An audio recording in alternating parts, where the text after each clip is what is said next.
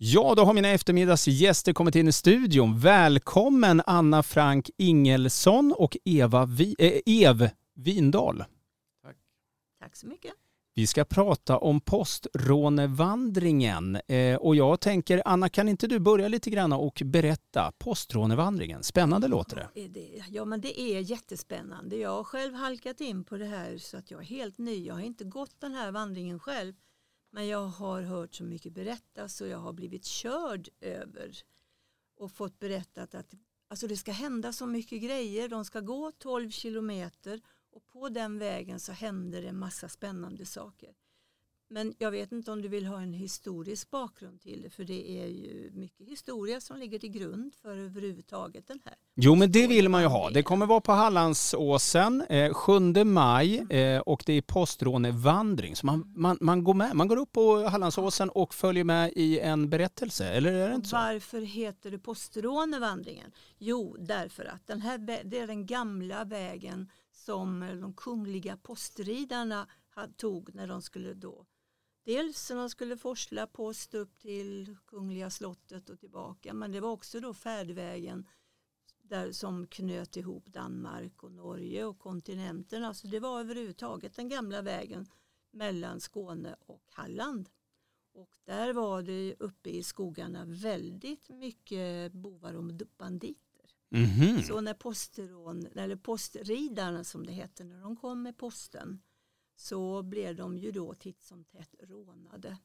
Och eh, detta bygger då på en speciell tillfälle och det var 1757.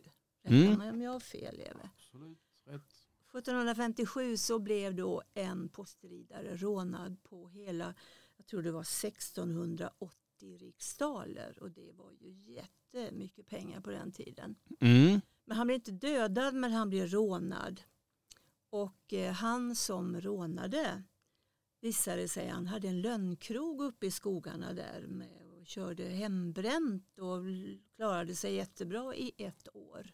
Men sen åkte han fast. Och gjorde man sådana saker på den tiden så man hade fräckheten att råna Kungliga postverket då blev man dödad, man blev hängd i allmänhet. Ja, ja, kan jag tänka mig. Så den här specifika händelsen, han var då lönnkrögare och han, blev, han klarade sig i ett år. De hittade honom i Båstad faktiskt. Så vi är tillbaka på brottsplatsen idag om mm. man säger så.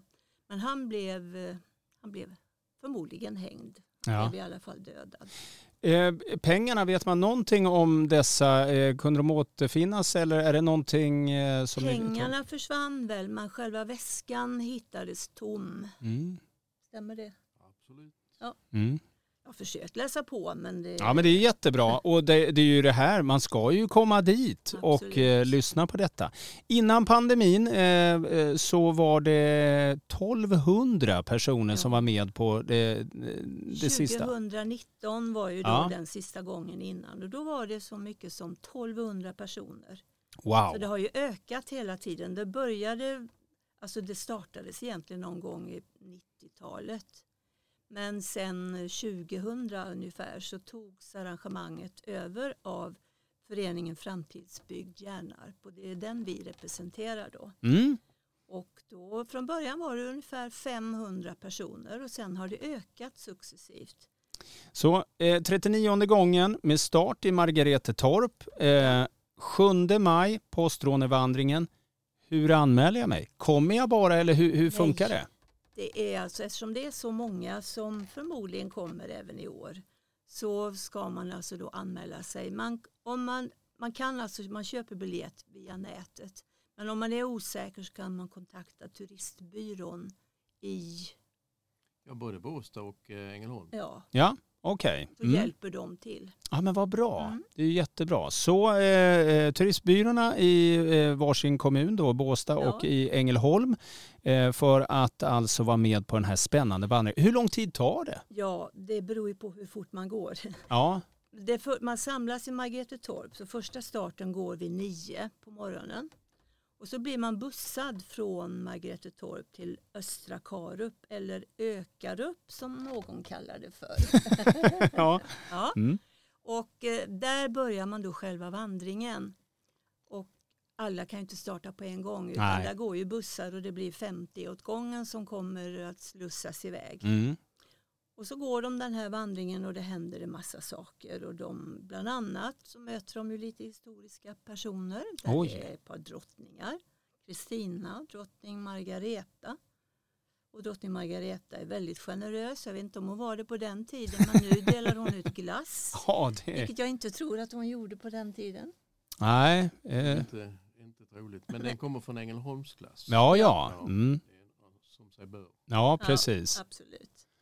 Ja, mycket annat får man i sig också. Man, får, man betalar då 150 kronor för biljetten. Mm. Men man får väldigt mycket. Man får då bussan, blir bussad och sen blir man då stoppad på vägen ett x antal gånger. Man får nyponsoppa. Vid någon station så får man rån med ost. Rån Mm. måste det ju vara. Ja, självklart. går Ju inte, Självklart. Mm.